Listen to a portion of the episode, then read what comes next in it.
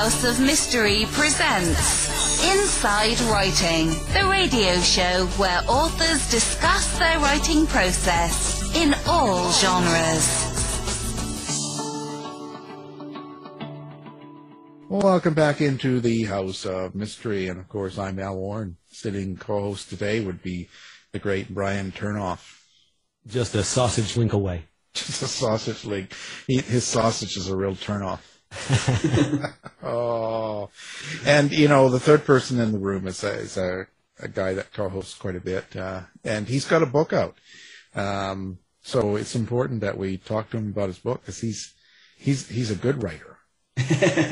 Yeah, so you have to state that. You. So it's Mister John Copenhaver. And howdy, how you guys doing? Uh, good, doing good. good. I guess good. My sausage isn't so good, but oh dear. so, so your new book, The Savage Kind, mm-hmm. a mystery. Yeah. Okay, so, you know, I, I will say one thing. I was surprised when you were starting to talk about this book just just mm-hmm. a while back, because you don't really mention what you're doing. Do you know what I mean? Mm-hmm. You're not real yeah. open about it. All of a sudden. You've got, you know, the covers are coming out and all this, and it's like, wow, where did that come from? So, surprise! Do you, but you is that? Do you have to write that way? Do you like keep it real close to you and not really talk to people about it, or are you worried that we were going to steal your idea? Oh well, no, not the latter. I, you know, I think that um, sometimes it's just. I mean, honestly, it, it takes a lot of. energy to talk about your um, your writing when, um, particularly when it's processed, because it's still very much like even when you're editing it, I, I think it's still very much processing through your brain, you know. And sometimes you just it's like trying to unscramble, unscramble it all um, for people. Um, you know, I think you, I really start talking about a book when I feel like I've sort of sent it off to, you know, start, you know, in the true kind of publishing process. I've gone through the edits. I've, I'm kind of letting it go, and then I can I can really start talking about it more objectively. Um, but I think that's kind of what it is. Um, yeah, and also don't and also I'm kind of like I'm not one of those guys that's like, hey, you want to hear about my book? I'm yeah. just like, you know, um, I, I think that it kind of has to become part of a conversation. Um, yeah. So, yeah. Yeah, it seemed like it was just a surprise. And then all of a sudden the emails come out, man, you got you, you get plastered with the stuff. the, the, the email. And and that's it. You're wearing a hat, you know. I guess. Oh, wearing a hat? Yeah, yeah, the agent sent it to me. I don't know, you know. Just, okay. Yeah. Wearing a hat. Why was I wearing a hat? Right. Well, you know, it was it was an old style hat too. So. Oh, you're talking probably my website is what you're thinking of, where I have like the fedora on with the sort of mystery. Um, yeah, yeah, yeah, but it came in. A, no, I got it in an email. Oh, okay. I don't know. I'm not I'll sure. Send maybe it to you. There's yeah. all sorts of pictures. Oh, yeah. Well, I, I, some of it is my newsletter that I do because this is what authors are told that they need to do um, is to keep a, a monthly or I mean, mine is not monthly at all because I don't have that much news. But you know, when a book is coming out, it's true. My book is coming out. You know, um, it is like you're building an audience and. Um, You know, a lot of the research shows that you build an audience by keeping sort of contact with them via newsletter. So you start, you know, you start building that and, and figuring out how to do a newsletter, um, which yeah. is not very natural, but it's, you know, it does something that a lot of authors do do and are, are told to do. Well, I got the uh, next topic already for you. Apparently, there are some pictures uh, circulating circulating around the web that you're unaware of um, that Al has put out there with this fedora. So, you know, that one may be the next one for you. So. Yeah, yeah. Well, you know, I uh... it's Photoshop. Go on the uh, black, you know, the uh, dark uh, interwebs and all that. Yeah. No. Well, as long as I look good, it's fine. No, I'm, I'm fine. Well, there you Who go. Doesn't in a fedora? Right. Yeah. No one's going to be looking at the hat. Come on.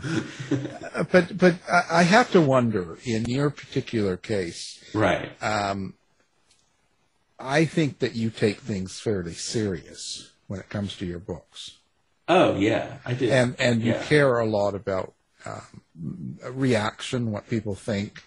And uh, and so I would imagine that that would be some of your attention. So you've got to keep it separate, the whole promoting part, rather than during your writing. Because during your writing, if you're focused on all of that, it, wouldn't it interfere, right? Yeah, well, so, I mean, I'll, I'll tell you a little story about that, because um, I think it is really related to this book. Um, so the my first book, Dodging and Burning, um, it was a long journey to find uh, my publisher, Pegasus. Um, in fact, the longest part of the process after the writing of it was wasn't finding my agent, it was finding my publisher, um, and uh, in the mean, in, in the interim, in the meantime, I uh, wrote a, an older version of The Savage Kind, and um, I wrote it in this space of kind of feeling rejection because I wasn't sure what was going to happen with Dodging and Burning, um, and I thought I've, I may very well have to lead with this, you know, the second book that I wrote, um, and. Honestly, it it was a, a version of the book that I was really writing for an imagined audience and not for myself, and I don't think it was very good. And I, I had I had to um, you know go back in and, and completely reimagine it, and you know between like the first version of it and then the reimagining of it, I sold Dodging and Burning, and so my perspective on my writing really changed. Um, I, my confidence changed. Uh, I realized, you know, Dodging and Burning, which is a book I certainly wrote for myself. Um, and, and when I say for myself, I don't, I don't necessarily mean I, I wasn't unaware of an audience, but, um, you know, I think that ultimately I, I just wrote it in a more sort of pure way. And then like this first version of, of, The Savage Kind, I didn't. And so once I got that confidence again, I was able to rewrite, reimagine, and do what I had really, I think, set out to do with Savage Kind. But I had to let that kind of fear of my audience or that that worry that somehow I need to write a kind of book for to sell it. You know what I mean? Um, and I, I think that I, now other writers are different. I write better if I write the book that I want to read. Um And and then just figure it out from there. When I was trying to write this older version of my book, it just I don't think it was working because I was trying to you know sell it, and when I was writing it, and you're you're right, you can't. For me, I don't want to put this on other people. I, it's better if I separate the two, the the promotional side from the the writing side. Yeah, that makes more sense anyway. Mm-hmm. Um, I, So now this one, you've got two characters, um, two girls. Um, yeah. And and uh, how do you choose these names? What, Philippa and Judy? Yeah, Judy Peabody was like, okay, she's a nerd, right? You can, I mean, with a name. Or like is that. She? Well, that's you know that's it, right? And then um, seriously, judging a book by its cover, like. Literally right now. Well, no, but you see, consciously you choose these names oh, to, yeah. to create an image. Very specifically. Right? So yeah. so in a way you're you're choosing these names to make me think or try to imagine who these characters are, right? Sure. As I'm reading. So so you must have something in mind when you choose these names. Yeah, okay. Or I could be wrong, you see, because again, you you you're writing fiction, so you create these two characters, and so you must have something in your mind of what they're going to look like and what kind of personality they're going to have. So, with that being said, the name's got to match. It sounds weird, but names yeah. have got to match. They do, absolutely, one hundred percent. That's that's, yeah. kind of, and then you've got and I and I go through this, and then so all of a sudden. Um, There's newfound feelings toward each other. Mm-hmm. Oh my God! So, so this is um, this is one of those complex stories that you're following their relationship and how how they meet and go along as they go through solving a crime, basically. Yeah, yeah. I really like the double task of Um, and then sometimes it drives me crazy, but I really like the double task of, you know, developing characters over a sort of plot that is, you know, complex. So, you know, the the arc of their relationship, the arc of their personalities is um, wedded to the the plot while also being a mystery plot. um, and because I like character and I like plot as a reader. And I think that um, I don't think, you know, readers should have to choose between those two things um, if that's what they want. So you've got, uh, you know, I have these two characters who are both dealing with their sexuality, dealing with various, you know, uh, childhood traumas in, in very different ways. Um, and then, you know, trying to figure out what happened to a classmate of theirs and, and most importantly, their beloved English teacher who they idolized, Miss Martins. And so, um, uh, you know, it's, uh, it's like kind of, you're just balancing a lot, but I, I like that. I mean, I, I like that because I think I care equally about those things. So, um, and you're, you're right. The names are just super important. Um, And there's a lot, there's a story behind every name, but I think that, um, I think you kind of have to have that story and have to, it also has to have the right feel for the character, so.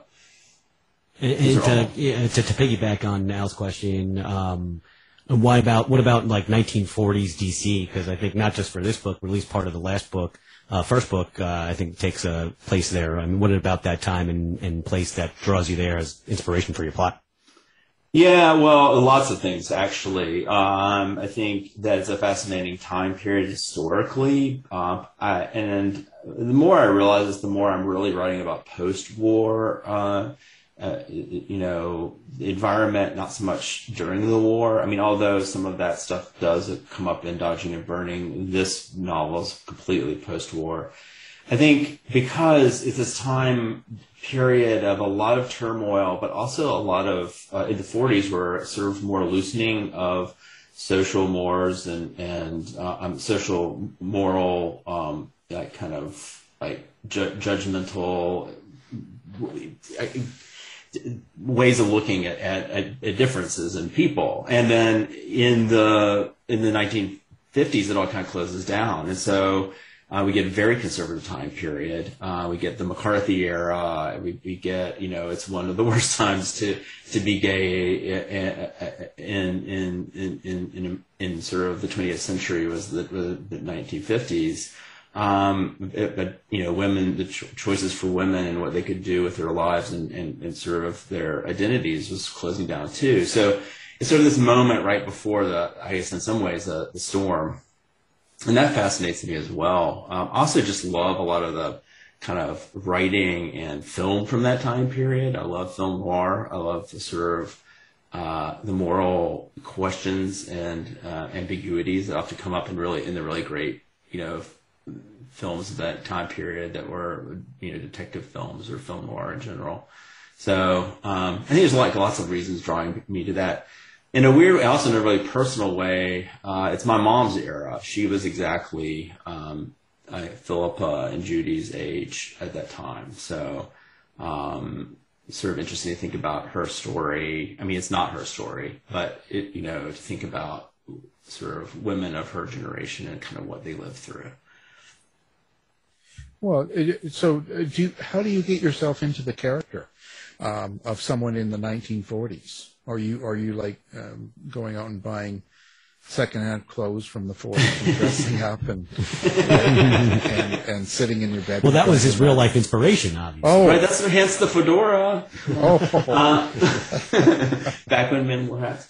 Um, no, I think uh, I mean with Dodging and Burning, I actually did go out and buy a nineteen a nineteen forties outfit, but for my my friends who were posing for the photograph for that one, but. Uh, generally, I um, uh, I really watch a lot of um, popular entertainment from that time period. I read uh, from that time period. I, you know, I do research, of course, but I think it's more important kind of finding the primary text um, that I think kind of flesh out your the way people saw themselves then. You also have to realize, and this is an interesting thing to balance, is that, you know, when you're like say, watching a film noir from that time period, you're not getting actually how people spoke and behaved. You get you get a very edited, stylized version of that. Um, but so often the way we remember that time period is through um, the art and from that time period. So when you're writing, you have to take in consideration maybe how it was, but also people's expectation or their sort of uh, collective memory of that time period, which is a slightly different thing. So it's when you're sitting, you're sitting down to figure out how to write that on the page, there has to be some that, you know, nods and, and, and, and, and is in conversation with like the, the actual uh, time period itself, and then also the art from the time period, like the movies and stuff. So, um, and I always find myself pulling back in the dialogue. I'm like, this dialogue sounds a little bit too much like, you know, snappy nineteen forties film dialogue, um, and doesn't quite have the, you know, twenty-first century realism to it. But, you know, you also want to nod a little bit to the time period in the dialogue. So there's sort of this, you're walking in this uh, tightrope a little bit. Um, you have to have at least three of the characters saying, meh, copper. Exactly. But I would, I would also think that, um, isn't it in a way a little bit restrictive? Uh, because you're talking about seventeen-year-old girls in the nineteen forties, so yeah. Their awareness would not be what it is of a seventeen-year-old girl in twenty twenty. Oh no, not so. All so, so, so, and how you develop them, like how they act and react to, let's say, a relationship with each other yeah. in nineteen forty, is going to be a totally different thought of two girls in the, at seventeen in twenty twenty. Oh yeah. Right. Yeah. So, so isn't that a little bit restrictive? Like, do you find it a little bit, um, like you can't go, uh, you know, twenty twenty wild with these two girls? No. Well, I mean, they don't have the language. I mean, they, they don't have the language. They do have the feelings. So, right. You know, what you're really left with is, and, and there are, they do have some awareness of same-sex attraction. Unfortunately, during the time period, it would have been all negative, right? It's all... Um, you know, if you're gay, you're a deviant, or you're, you know, uh, uh, psychologically unwell. Like those were the options, and that they would have had any sort of access to the time period for understanding their feelings. Um, and so they have to figure out sort of how they feel about it and how they navigate the negativity that the world, you know, is, they have some, you know, some clue about. But they don't really have a positive language for it. And it causes a lot of, you know, of course, internal struggle too. But, um, you know, I, th- I just, I, I think that that's interesting to write about, uh, because I think people do forget that it, it wasn't, um, you know, as easy to be out and, and to talk about same-sex attraction. It, it, you couldn't flip, you know, click on popular entertainment and, and see a, you know, a same-sex couple on Netflix or some story. I mean, it's happening now. It really is fairly recent. Um, but still, I get people, uh, of course, responding to Dodging and Burning, my first book, which had similar themes. They were sort of shocked about how bad it was. I was like, well, it, but it was, you know. um, and so I think that uh, sometimes, I guess, when the limitations are what interests me. Um, I think that you can do interesting and, and um, sort of expose that and, and, and find a way. Like kind of, in some ways, it's like a mystery plot. It's, it can be kind of limiting too, but it's interesting to play with the form. So I think that's maybe something I'm I'm kind of compelled by a little bit. You, you touched on something there a little bit before that, you know, about more representation in fiction. Um, you know, what other parts of the L G B T Q um, community or aspects would you like incorporated into fiction? Or I guess maybe you want to see some of those like tired old tropes taken away. Yeah, well, certainly the tired old tropes. Um, I would love to see. I would I'd love to see less of. Um, Some of them because they're negative, and some of them because they're just tired. And um, you're talking about me, like like what? You're talking about me. Give us some context. Tired old outside of Alan Moore. That's Al, Al, Al's a tired old trope. No, yeah. That's not, wow, no. That's a compliment for him, actually. But. Yeah, things are going up. But what, what what else would you like to see more incorporated or less incorporated? Like, well, I, I think I think that. you know, um, and I'm, I'm, I'm looking out generally, I, I think that where it's not necessarily, you know, to be, uh, have a, a character who's gay, a lesbian, or a trans character in a story, and they're just, they're just in the story functioning like any other character. It's not about their, you know, um, identity.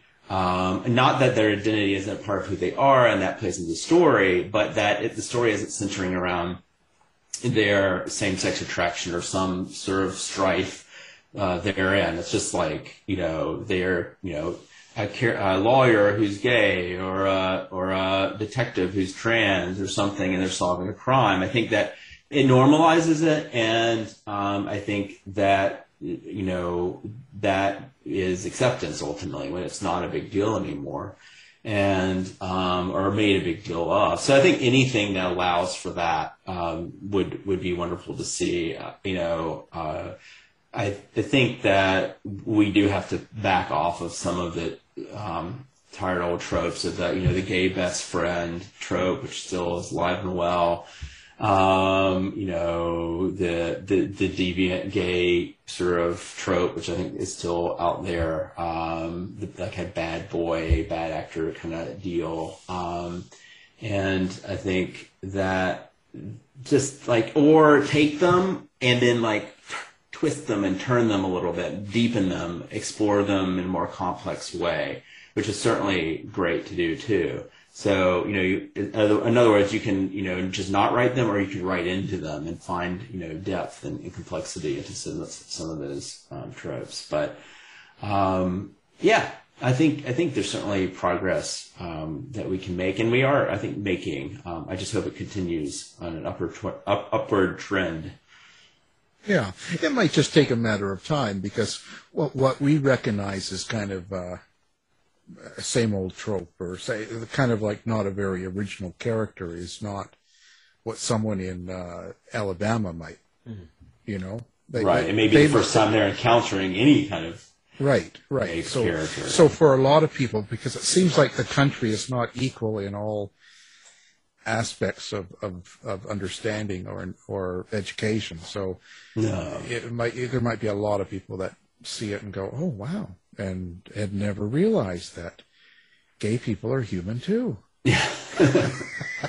I just flash. Yeah, just throwing that out there, but you know, but um, or that we're just so much like. I mean, I think there's this. There's all this made of the difference, and I think there's so much that's the same. You know, and I think that there's real power in finding. You know, that uh, you know the, the differences aren't as great as you might think.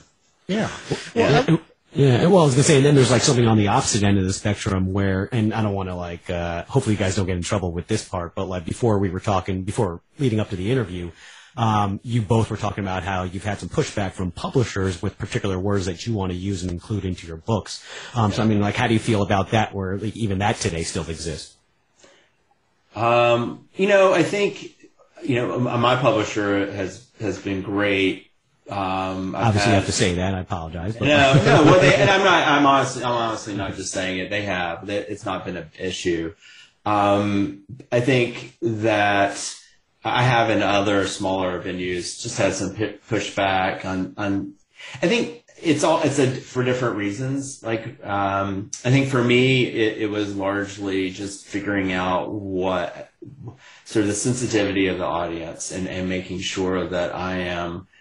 You know, being thoughtful about, about their sensitivity. I, I haven't had a situation where uh, I was publishing something and they were like, this is too gay, or this is too uh, explicit, or this is, but I don't write super explicit stuff. So um, I, I don't know if they, I would be the greatest test for that. But um, I think that um, I, I think there's some understanding that, you know, we are moving beyond that kind of, and that double standard where like the straight, for instance, the straight sex scene goes in, the gay sex scene gets edited out. Um, one's, one's more explicit than the other, but there seems to be a different set of standards if you're uh, gay, and really it's just homophobia. That's what that is. It's not about, you're not caring about sort of people's, you know, sensitivity towards towards you know, whatever illicit sex. It's about, you know, that you're you're playing into homophobia, fear of it. So um, I have not experienced that. I know that uh, a lot of other writers have in the not maybe not present, but in the near past. Um, so I think even recently things are changing a lot, and we're starting to ch- our sensitivities are changing. So it's interesting to see how it develop. Alan, like, what about you though? Like, what about like for non-sexual um, aspects of a book or, or parts of the plot? Uh, you were talking about like one word before, I think ghetto, um, and that was like literally the perfect word that you could use for in that instance. I mean, how do how do you feel about that? Yeah. You well, uh, you know, I um, for me, when when I go to a publisher, I I go for a reason, and in this particular case, when I go toward a um, a publisher that does true crime or a publisher that's um, a gay publisher and stuff like that, when I do that, I'm looking for their their like they know what their audience is good and what sells to them, what they like.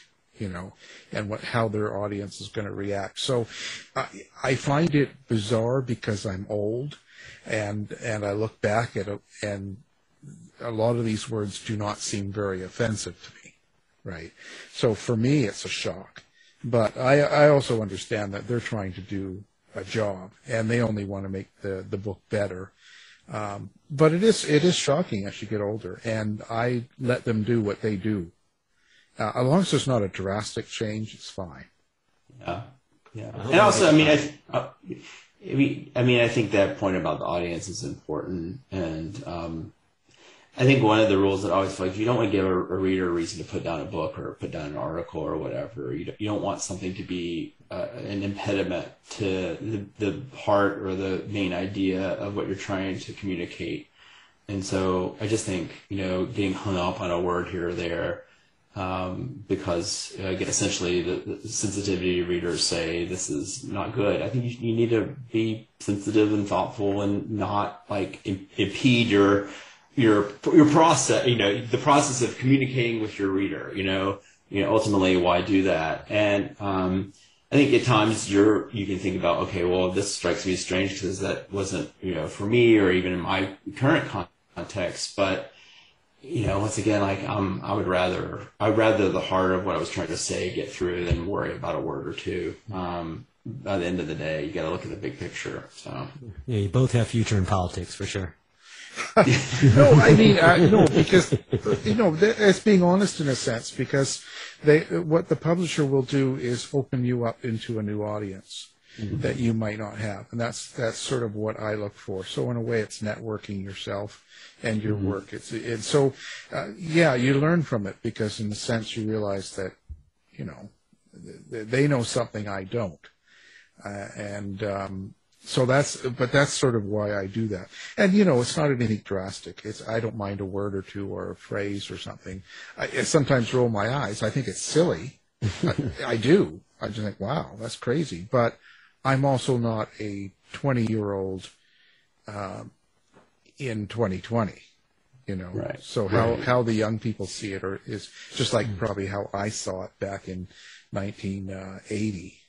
Right. Well, I've certainly had conversations with my mother about words that she uses and she thinks I'm, you know, being, you know, she's almost, she's going to be ninety here in a few weeks. So, you know, I can't be lecturing her if I'm not willing, you know, I mean, I, I, I gotta be lo- willing to listen too. And yeah. I mean, I work with a lot of young people as well, so um, I'm, I, you know, I think you, you have to uh, just be willing, I guess, to go with the flow. And I'm always asking questions about them. I'm, I think that's fine. I think we should, but um, but I'm also trying to like connect and you know with people. And um, if mom's going to put up with me lecturing her, then I need to be put up with a little bit of lecturing myself.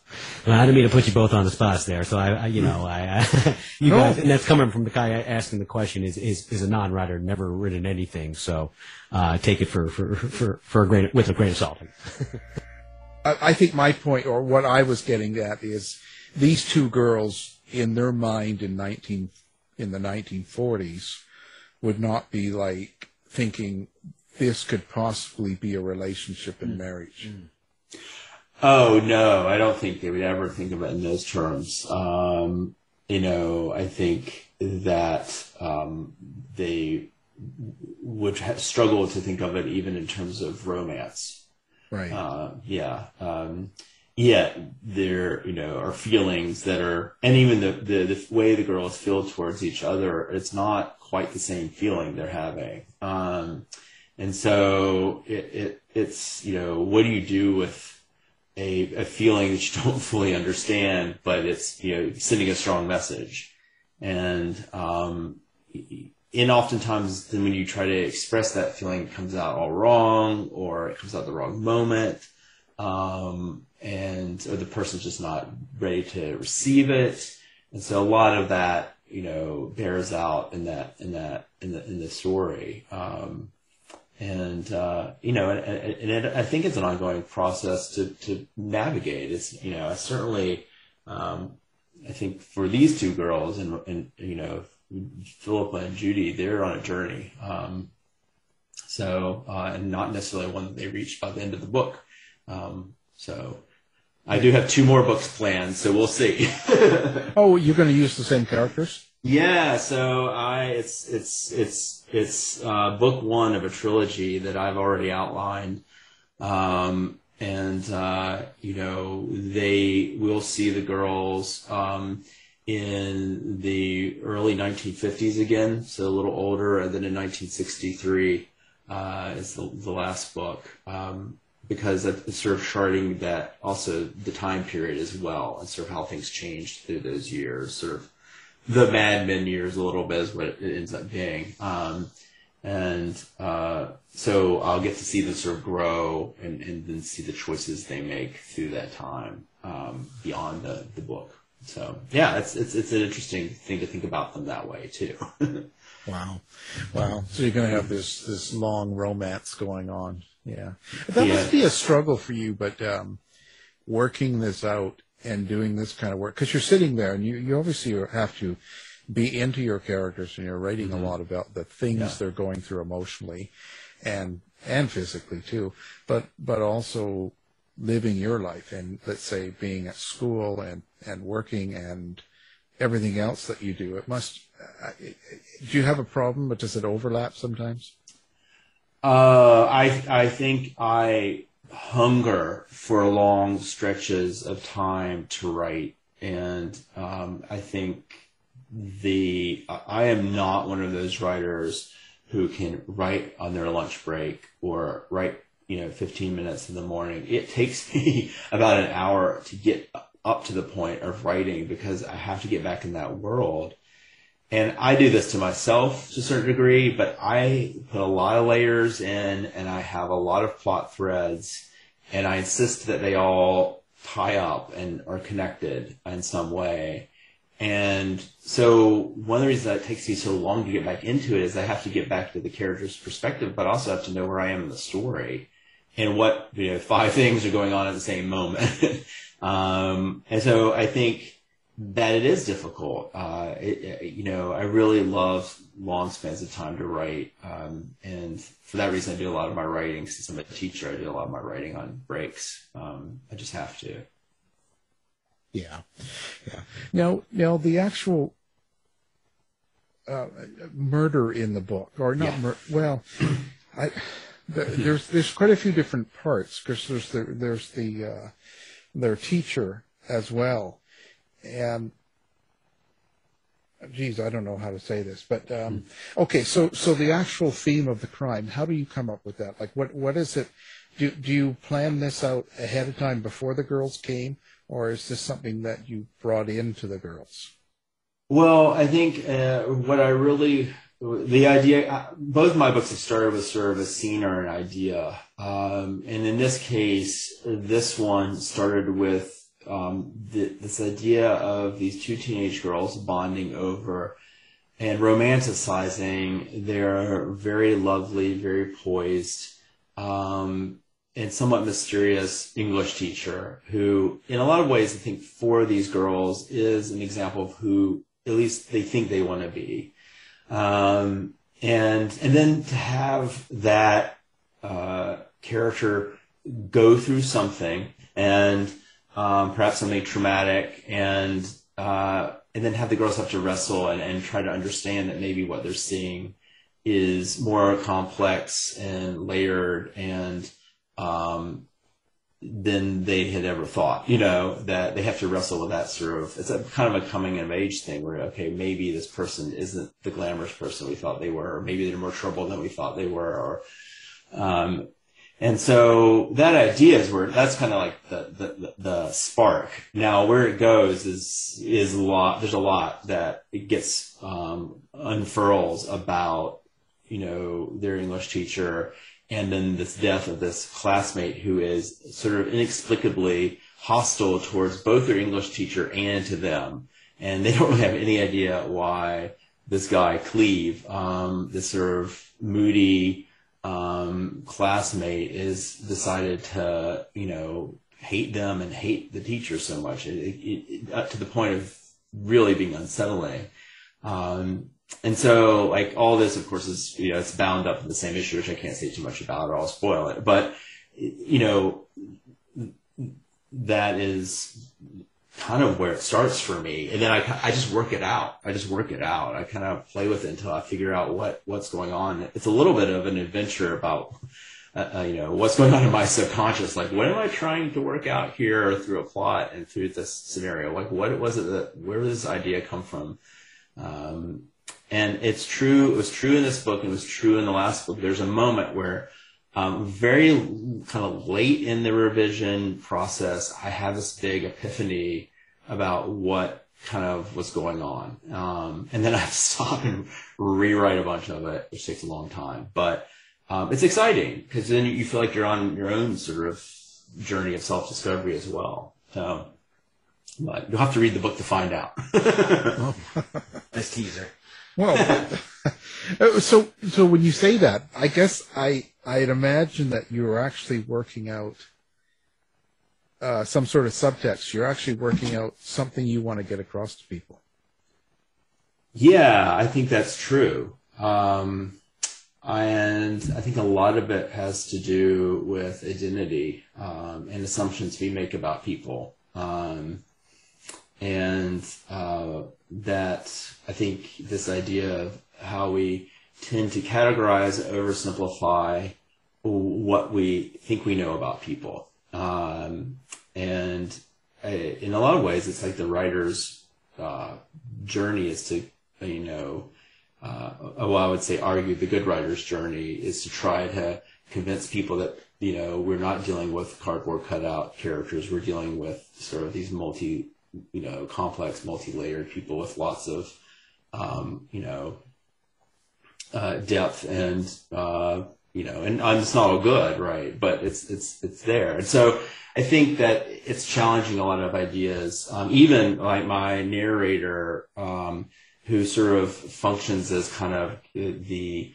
uh, frame for these, the journal entries, which is sort of have these dueling journal en- entries from both of the uh, girls' perspectives.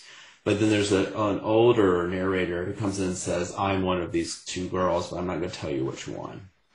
And, um, and so it's, it's sort of her way of saying, um, you know, I want you to look at this and, and see what you see, you know, um, and without me guiding you. Um, So I, I don't know. A lot of it is about. I think the message is about identity. It's about um, it's about finding out ultimately that we may be sort of mysteries to ourselves, um, and uh, you know, in the in, in the constant process of you know trying to solve our own mysteries um, about who we are. Um, I can't say too much more, but I think that. Like that is part of the mystery, really, is the mystery of self. Um, so, uh, you know, I've always wondered what it's like, um, John, to be the um, second best co-host on House of Mystery. How does that Um, you know, it's an it's an honor. well, well, clearly you've submitted to the idea, because on your on your Zoom it says John Copenhaver, writer. So oh. you have accepted your you know y- your fate. Um, but no, but now that you're all big time, you're a huge writer, award winning. I mean, wh- why do you keep coming back and letting Al Alan uh, use you? Huh? Use your well, name for free. I think it's fat. I mean, I love this. It's fascinating. It is nothing I could have predicted uh, participating in and doing. I, you know, um, I, I, I think Al is a great host, and I think we have so many interesting conversations. So uh, it totally applies to me being a writer, because I feel like I'm constantly learning from talking to guests of the show, and so.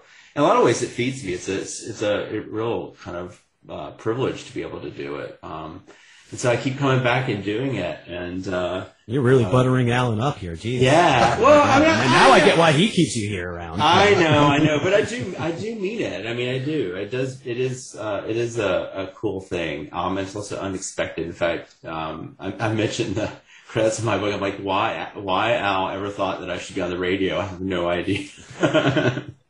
But here I am.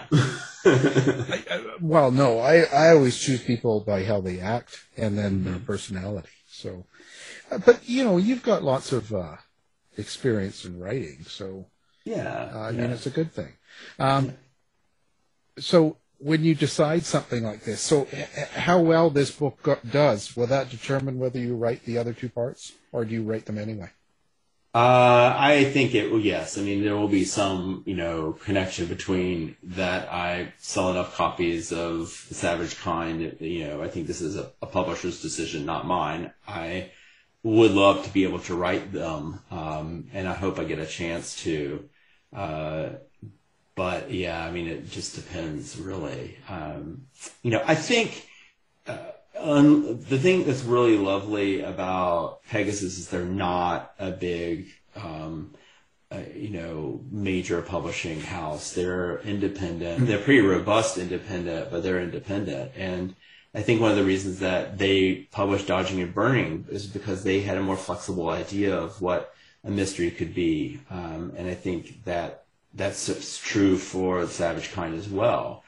And um, I'm hoping that because of those things, they, you know, you know, they don't expect, you know, great riches to fall from the sky from, you know, sell, you know, the, from sales of Savage Kind. But I mean, of course, I would love that, but I, I don't anticipate that, and few authors can predict that kind of thing. But um, I, I, I think that they're open to, you know, they want to they want to have a relationship with the writer. It's not just about, will I be sell a bunch of book uh, one book and make a lot of money. They really want to develop and and nurture writers, which is kind of the old that's an old fashioned idea of how publishers and writers should work, and I think it's a much healthier one. Um, so I, yeah, I mean, I I, I I I I would love to be able to do, but I can't say that I I you know I promise this, and we'll we'll see how things. See how things go next week when it comes out. Yeah, you know. So um, now, how do you like people to get a hold of you? I mean, what a website? Yeah, so uh, my website is w w w dot john copenhaver dot com, and uh, I'm on Instagram at uh, john cope seventy-four, and um, then very easy to find on Twitter and Facebook. It's just John Copenhaver. Um, so, uh, yeah, find me. I would, well, and yeah, yeah. And then, uh, Grindr or anything like that. Uh. I have, you know, fans want to know. they they want to know. They want Inquiring minds want to well, know. They Brian, want Brian, know, wants to know. Brian wants to know. That's, I already know. It's cool. Yeah. Where, where do you well, think that fedora hat came from? Yeah. Well, well, there you go. You see? You know, going on behind my back. All this, everyone's having fun but me, you know? Wow. And, the fun well, happens behind your back, obviously. Well, you know, and he's, and, you know, Brian, before the interview, is going, well, he's he's won all these awards. Why would he want to still be on your show? I don't get it. I don't get it. But now it's making these, sense. Are, are these awards uh, important to you? Uh...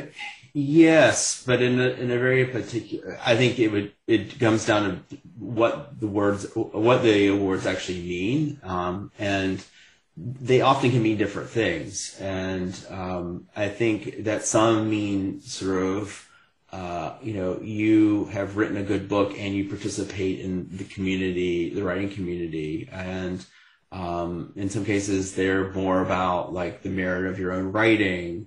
Um, I think you have to look at awards and, you know, you know, be proud of them, but never let them convince you that you're, you know, the, the, the stuff, right? You, you always have to work hard. And, um, and so you just, you know, I, I love them. I'm, I'm happy to get that recognition. Um, you know, of course, but I think you also have to be, um, you know, a little critical of yourself and what it actually means in terms of your writing. I think you have to continue to challenge yourself and push yourself. So, um, you know, so I guess that's kind of the general answer um, for it. But yeah, certainly, I, you know, it's a good feeling. And it's a good feeling to get that Macavity Award and get up and stand up at, at BoucherCon and say a few things. um, yeah, I wouldn't, I wouldn't know. I, yeah. Nobody, everybody keeps me away from those sort of things. they're, they're, they'd be embarrassed of this and that, you know. So what, what's the, what is, uh, um, what would be a surprising thing for your fans to know about you? Like, what would be something that they wouldn't expect? Like, uh, do you, you know, uh, listen to Metallica records, or like, is there, is there like a surprise, or, or read or listen to something or do something that everybody that knows you as as a writer would be like, wow? Well, I think that the thing that comes to mind that has the strongest relationship with my writing is I am um, obsessed, and I have been since I was in high school, with film scores. And so I have a huge collection, um, in fact, boxes and boxes of C Ds, um, remember those, that Um, are full, there are all these film scores, and I still to this day uh, listen to film scores uh, when I write, um, and I think in a weird way they are a big part of my writing process. Um, I will actually choose uh, you know, a track or something um, if it's like the mood of a scene that I want to get right. Um, And some people have said, you know, you're kind of a cinematic writer, which makes sense because I think that I, I do plug into it with the film score. So um, I think that's kind of makes maybe a little different than, you know, uh, I mean, it's not just casual. I mean, I'm pretty, pretty deep in the film score world, this film score subculture. Well, there you go. A future. A future what a nerd. For you. Oh, my God. Oh, my God. I'm a big, I'm a big I love nerd. It. I love I'm it. a huge nerd. Yeah, undoubtedly. But I, I don't think anyone's surprised by that. Newsflash. Newsflash. Wow. How long does it take you to write one of these uh, uh, books um, from start to finish? Like, not, not, not including the edit process, but to get it to them. Uh, how long does that take you generally? Well, um, I, I well, Dodging and Burning took about three years, and um, it's so honestly kind of hard to say with The Savage Kind, um, but at probably about three years. The you know I think that um, I hope to speed that up. um, I think some of it's just because of life stuff going on too, but. I'm also not going to be one of those guys that puts out a book every year. I just, I know I'm not. Um, but, uh, you know, I would love to like pull it back and get it to down to two years. yeah, yeah. Yeah. Well, it's a tough thing to do. It's tough. Especially, it depends on how busy you are and, and, and that. So it all yeah. Well, full-time teaching takes, it just takes a lot. And so it's hard to do both. But, um, and then like I said, I, I pull up, you know, I decided to write historical fiction, which takes research. And, you know, you keep on layering the, the you know, adding the things in, and it just takes longer. Yeah, it seems to be trendy lately. The historical fiction, there seems to be a lot of those. Oh, yeah. I mean, it's interesting. Yeah. Yeah. Well, it, but, but it kind of, it's kind of loose dealing with fiction that way. I'm sort of struggling with that idea. Oh, what, like, uh, you, how you interpret yeah. a historical moment or something like that? Yeah, like, they, well, they, you know, because they'll take a his, historical event, something around something that's fairly major, and they add a lot of things and characters and drama to the story. Right. And yeah. that's sort of, sometimes it's kind of, um, I, I find it unusual sometimes. Sometimes it goes in a place where I don't expect it. Yeah, well, I mean, you are, I think the problem is if we're, as audience members, not viewing it with some sort of critical mindset. In other words, you're just watching this historical, you know, whatever, this biopic or something, and you're not, like, you're thinking that's exactly how it happened, you know? I mean, I think we can all agree that um, Abraham Lincoln Vampire Hunter was clearly the best historical fiction works in the last thirty years, right? I mean, there's... there's oh, yeah, and he, he was totally a vampire hunter. It, it's, it was so realistic. It really, truly was. Yeah, I mean, I, I, I think... I think that we people just need to be like, okay, it's yeah, this is a, a, this is an interpretation um, of a historical moment, and that's fine. I think we're allowed to. Inter- in fact, you know, we interpret contemporary life all the time anyway, so um, everything's an interpretation. So I mean, even history is a real uh, interpretation. Right? Oh, history is written by the winners. So I mean, that's one way of viewing oh, it too. It's right? totally, it's totally, it's it's totally. It's just people think when it's, the problem is that the way people see history is just this one, this one absolute, and they have an absolute idea about it, um, and that's a problem because often that absolute idea, there's all this other information they don't have that complicates that idea. Um, So it's like you look at a thing and you realize it's an interpretation, and you have to start asking questions about it. Um, and so, I, you know, and I guess it doesn't bother me as much as it just bothers me that, um, and this is the educator coming out, that we don't teach more active, like, critical thinking in schools and at home, so that, you know, we're realizing that questions always need to be asked of everything we're seeing through media or reading. Um, it, it seems like not a problem with the art. It seems a problem with maybe the way we, we look at the art um, as as a culture. Um, well, we are out of time. It's always interesting uh, getting a conversation and with the great John Copenhaver and, and and talking about his new book, The Savage Kind. Get it? It's the best book available right now or soon. Oh. yeah, yeah. Next next uh, next Tuesday. Oh my goodness. Well, there, there you go. Then he won't be doing the show anymore because he'll be really big. Uh, yeah. No, I don't think so. Well, thank you, John. Uh, thank you guys so much. Appreciate it. Yeah. Tired of wasting time trying to decide what to watch on your streaming service? Go to our website and look for the Martino Movie Reviews. To find out more about our show, guests, or to listen to past shows from our archive, please go to w w w dot house of mystery radio dot com.